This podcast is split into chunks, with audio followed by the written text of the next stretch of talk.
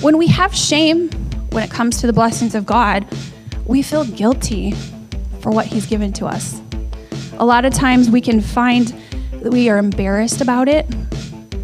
Most of the time, we can see how people respond to the blessings of God on how they respond to a compliment. We downplay the blessing of God in our life. We do that with our cars, we do that with our houses.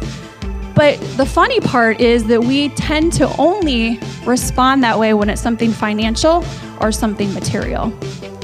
How many? So if someone came up to me and they're like, oh, you have such an amazing husband, I don't come over and say, yeah, I got him half price. It was awesome.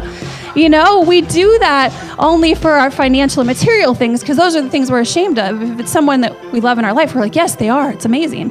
So it's really interesting how we respond to that. I find myself on both sides of the coin of that.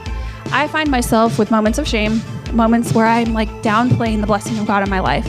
I also find myself in moments of pride. It was hard because I wanted to have control.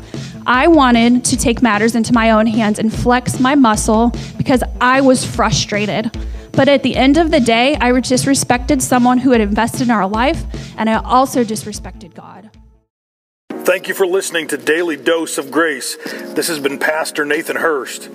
This is God's grace, simple and to the point. To find out more, please visit nathanhurst.me.